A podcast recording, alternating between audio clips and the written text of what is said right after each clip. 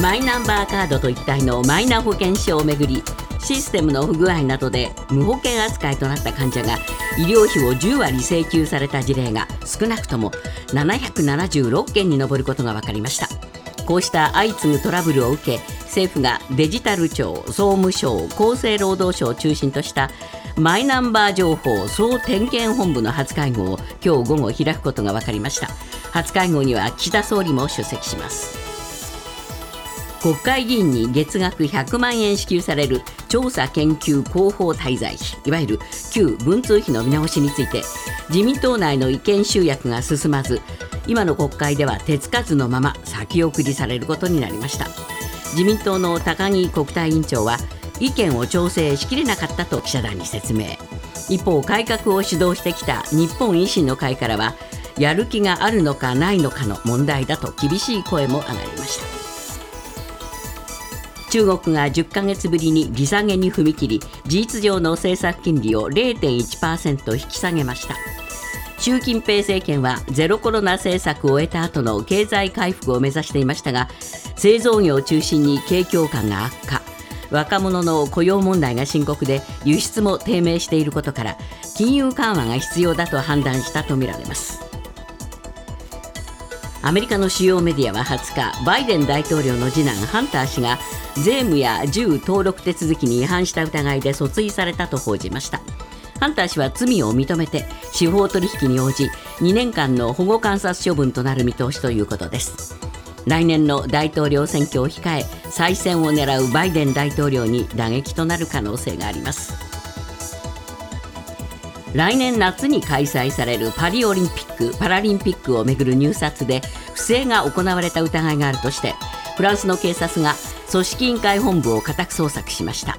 組織委員会などが実施した入札で公金の横領や不正な便宜供与が行われた疑いがあるということです。鳥インフルエンザについて農林水産省はウイルスが国内の農場からなくなったことを意味する正常化を宣言しました。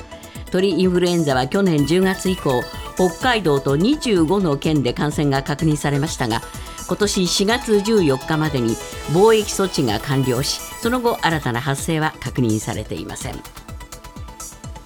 今朝のニューヨーク株式市場ダウ平均は245ドル25セント安の3万4053ドル87セント。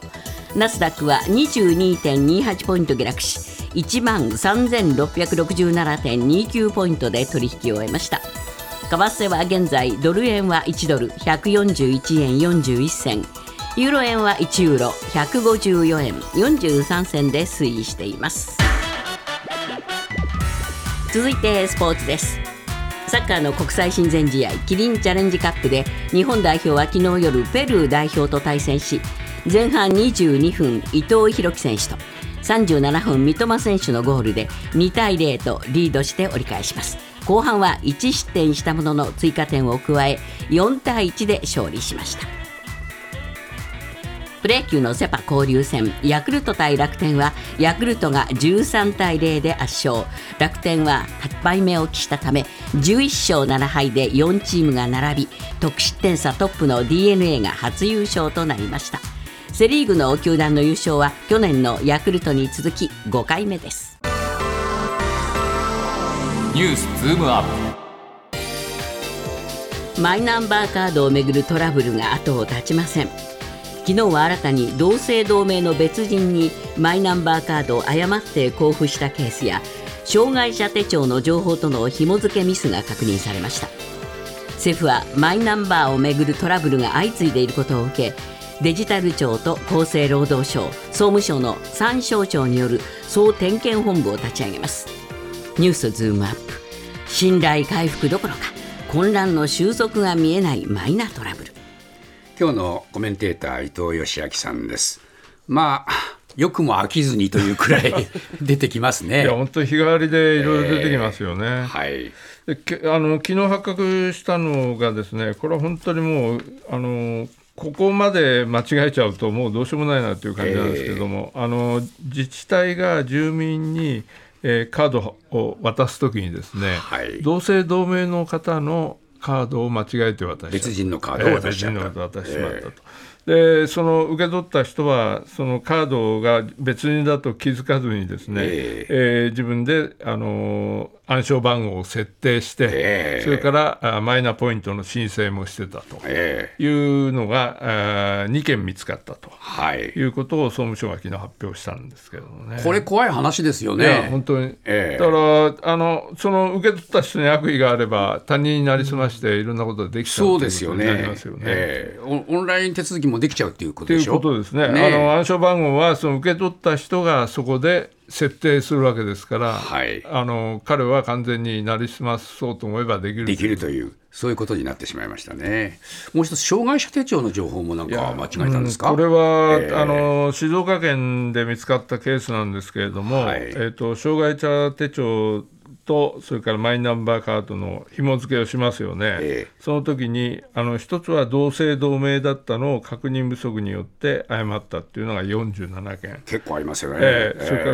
らその障害者手帳の番号を確認するのをおこあの十分でなかったというのの誤りが15件えはいだ。から計62件、ええー紐付けでミスが見つかったというこえとなんですけど、はい。はい。これ高田さんちょっとやっぱり気になるのはこのやってるのが県の、えー障害福祉課なんですけれども、ええー職員の人ほとんど一人であのこれを担当して、はいあの紐付け作業やってたっていうんですよね。えとこれは結構な多分数だと思うんですよね。よね。だからこれお一人の方がやってたっていうので、まあ、もちろんあの、えーミスはミスとしてそれはきちっと検証しなければいけないですけど、え結局、えっと政府が掛け声をかけてこれでやれやれということになって自治体に降りてくる、はい。で自治体もその担当する課の、ええ。しかもその中の一人の職員、ええ。あるいは何人かの職員の方たちに全部その、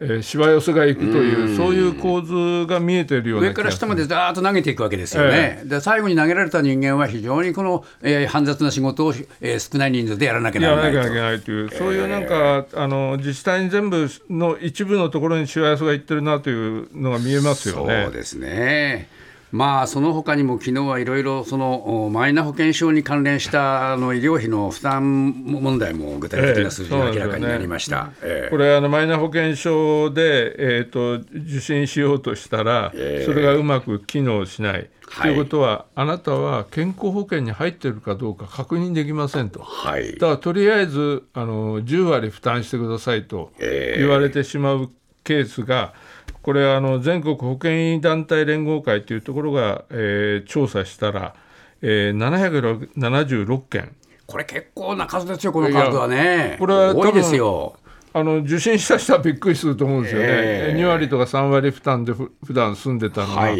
突然あなた入ってるかどうか分かんないから10割払えと言われてるわけですから、ええはい。でこれあの今までっていうのは利用者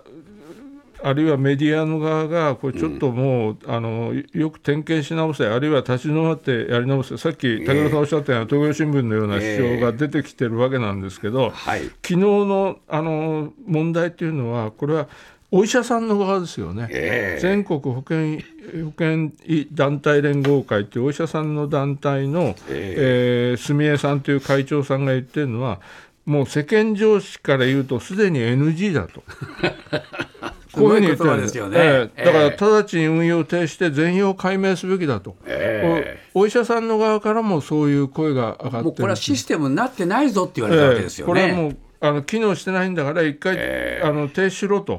い。いう声を上がってたというのはやっぱりあの大きいんじゃないかと思いますよね。そうですね。で私も先ほどちょっとご紹介したんですけども、結構いろんなものに紐付けしちゃってるわけですものね。いや本当にあの、ええこの項目見てみると、はいい、やぼ僕の情報って全部ここであの丸裸にされてるなという感じがしますよね。はい所得からあのどんな病気にかかってどういう医者に行ってるのから、えどんなあの年金をいくらもらってるのから、はいそういうのが全部1枚に合わさってるカードなんで、え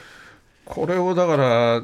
なんとかあの機能させないといけないですよね。えそうなんですね。だから機能していないにもかかわらず、まだこれを推し進めようとするっていう、その国のね、えー本音はどこにあんだいと、お疑いたくなるんですよね。そうなんですよね。えで昨日あの政府はですね、えーデジタル庁と厚生労働省と総務省の3省庁はあ合わせてですね想定権本部を立ち上げて今日あの会合を開くということをあの発表してるんですけれども、え本来であれば総点検してこれは大丈夫だというからええ。スタートするべきものなのを、ねええ。あの順番逆だと思いますよね。本当。そうですね。千葉県と国土交通省などは昨日東京湾アクアラインの渋滞緩和のため時間帯によって通行料を変えるロードプライシングを来月22日から来年3月末まで試験的に導入することを決めました。ニュースズームアップ。アクアラインで変動料金制を試験導入。何がどうなる？えー東京湾アクアラインですね、ここのお変動料金制が、あまあ、試験導入されるという話になりました。どうなんでしょうかね、やっぱり相当利用者数が多いっていうことなんですね。いやそうなんですね、ええ。渋滞があのかなりあの激しい激しいと。いうことなんですね、ええ。あのこれ、千葉の木更津と、えー神奈川県の川崎を結んで、まあ言ってみれば東京湾に橋かけるみたいな形で行ってるやつ、私も時々利用してるんですけれども、ええ。これあの、1997年に開通してるんですけど、当初は4000円の高かったんですよね。高かったですよね、ええ。いろいろ問題になりましたよね。はい。それであのいろいろあの利用者からも不満の声が上がったりしたんで2009年からは国国と千葉県が5億円ずつ負担して、ええー ETC の、うん搭載してれば普通車の場合は通行料800円と、ええそこまで引き下げてそれでまあ利用したする人は増えたんですが。はいとにかくあの割とゴルフ場が多いじゃないですか。ですねだから早朝にあの東京方面からあの千千葉県のゴルフ場に行って、えー帰ってくるのがやっぱり午後の2時、3時、え4時、この辺になるともうほとんど動かないみたいなそうですことね。が起きるということが、まあ、ずっと続いてたんで。えこれを解消するにどうしたらいいかということで、はい。えー、と変動料金制っていうのを入れようと、ええ。ロードプライシングっていうんですけど、はい。それをあの検討してるんですね。これで土日祝日だけですね。ということです、土え。え日祝日だけで、えー、と来月22日から始まって、ええ。ー来年3月末まで、はい。一応あの午後を対象に試験的にやってみて、どれぐらい効果あるか調べようとはい。いうことで、しかも、えー、と千葉県の木更津金田から川崎に来る上りだけです。上りだけ。上りだけです。はあはあで、えー、とどうなるかっていうと、ええー夜中のあの午前0時から午後1時までは今の800円のままです。今のままですままですえでそのえーゴルフ場とかレジャーからで千葉県行った人があの都心に帰ってくる午後1時から午後8時まで、えまあ、一番のラッシュ時ですね、はいここは、えー、と1200円に上がります。はあはあはあで、えーまたその午後8時から午前0時までの、まあ、あんまり混雑しない時間帯っていうのは600円に値下げする。ゴルフに行って帰ってくる人はまあ800円払って帰り1200円払うと、そうこういう感じになるわけですよね。行き800円で帰りは1200円だと。で、8時過ぎりゃ半額の600円で通れるよと。まあ、そこまで待ってるわけにもいかないもんなって話になりますからね。そうなんですよね。でこれでどれぐらいあの混雑緩和されるかというどこまで混雑緩和されるかってあってゴルフに行った帰りずっと待ってるわけにもいかないからね。ねでゴルフ終わるのは1時前にはまず終わらないのでそどうしてもこの時間帯になってしまうんですよね。う もうこちらのゴルフ場は悩ましいですよね。いやそうなんですね。これまああのロードプライシング制ってご記憶あろうかと思いますけどあの21年の東京オリンピック・パラリンピックの時にもはい首都高でやりましたよね。そうですね。であの毎回対象にして日中の時間帯の料金は1000円上乗せすると。はい、これも結構激しいね。あロードプライシンのその代わり深夜は ETC 対あ搭載してれば半額にするっていうんでやったんですけれども、はい。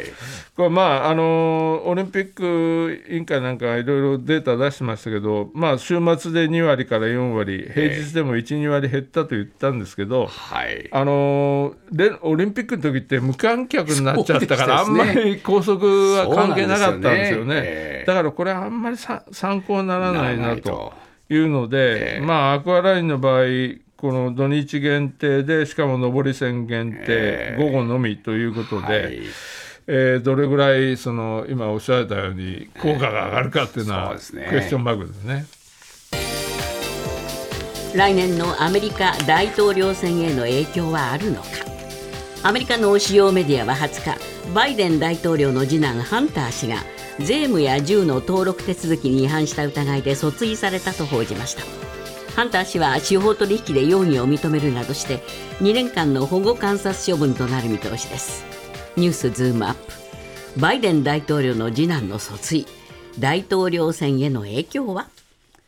この違反というのは、どの程度の重い話なんでしょうか？いやこれはねあまあ軽くはないんですけども、ええまあそれほど目くじら立てるようなあ話でもないようには思います。はい。ただ、えっと、要するに、えー税務のあの手続きで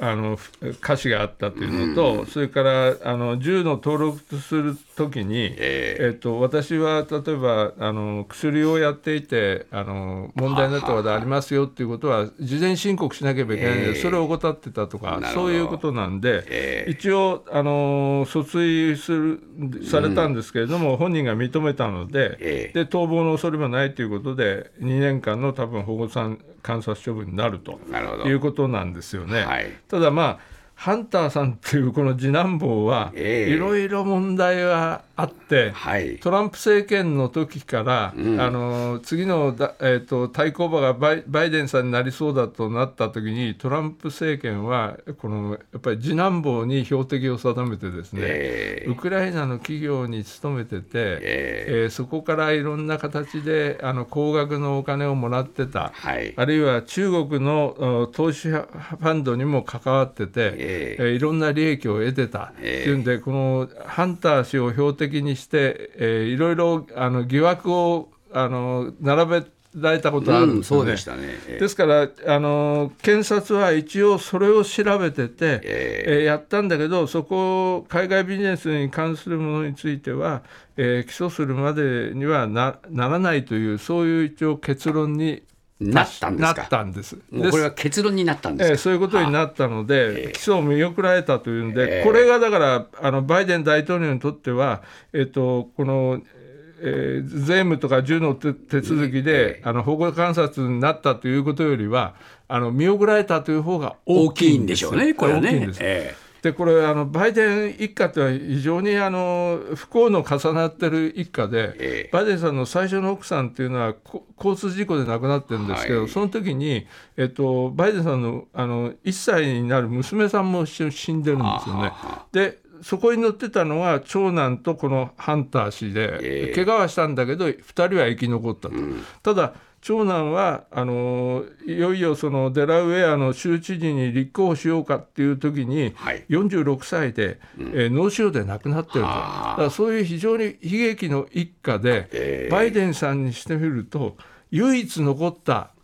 次次男坊を、ええまああのいろいろ問題あるけど、まあ可愛くてしょうがない、あのーまあ、ドラ息子とは言わんけどそういう存在なんですよね。だからそ逆に言うとこれが弱弱点でもああるわけですね。ね。まあこれトランプさんはトランプさんでですねいろいろとまああの問題抱えてるわけですよね。えその、えー比重をどう見るかいやそうということになりますよね。そうなんですよだから、あのいろんな、えー不倫も消しだ、機密文書持ち出しだって、ええトランプさん、訴追されたりしてるんですけど、起訴されてるんですけれども、はいトランプ陣営、あるいはトランプさんの言い分とすれば、えっと、機密文書の持ち出しはバイデンさんもやってるおんじゃないかと前がやってたじゃないかという話ですよね。なんで俺だけ起訴されてそ大統領については調べないんだと いう主張をずっとしてるわけですよね。これは一理ありますよね。ええでその流れでですね、え大統領の次男坊だって散々悪いことしてるじゃないかと、ね。なんでこれ調べないでええ。俺ばっかやるんだと、ええ。こういう主張をあのトランプさんはこれまでもしてきたし、ええ。これからもしていくでしょうね。えっとずっとしてきますよね。えで、えー、と大統領選挙までこの主張を続け、えそれからトランプ支持者の人たちはその通りだとやっぱり思って、だからもうこのえー検察がいくら、えこの件についてだけ保護処観察処分にするけどこの海外ビジネスについては不起訴しますよとええ。いうふうに判断しても、いやそ、それ自体がおかしいんだという主張はずっと続くので、ですね。アメリカの分断というのは、もうこのままずっといきますよね。結局、まあ、これ、バイデンさんもトランプさんも問題抱えたまんま選挙に入ると、こういう格好になるんですかね。そそういうことですね、ええ。だからバイデンさんにしてみれば、まあ、あの次男坊の一番の問題が、まあ、一つあの、これで決着すればいいなと思ってるでしょうけども、はい。なかなかトランプさんはそうはさせないので、ずーっとこれについては主張し続けると思いますね。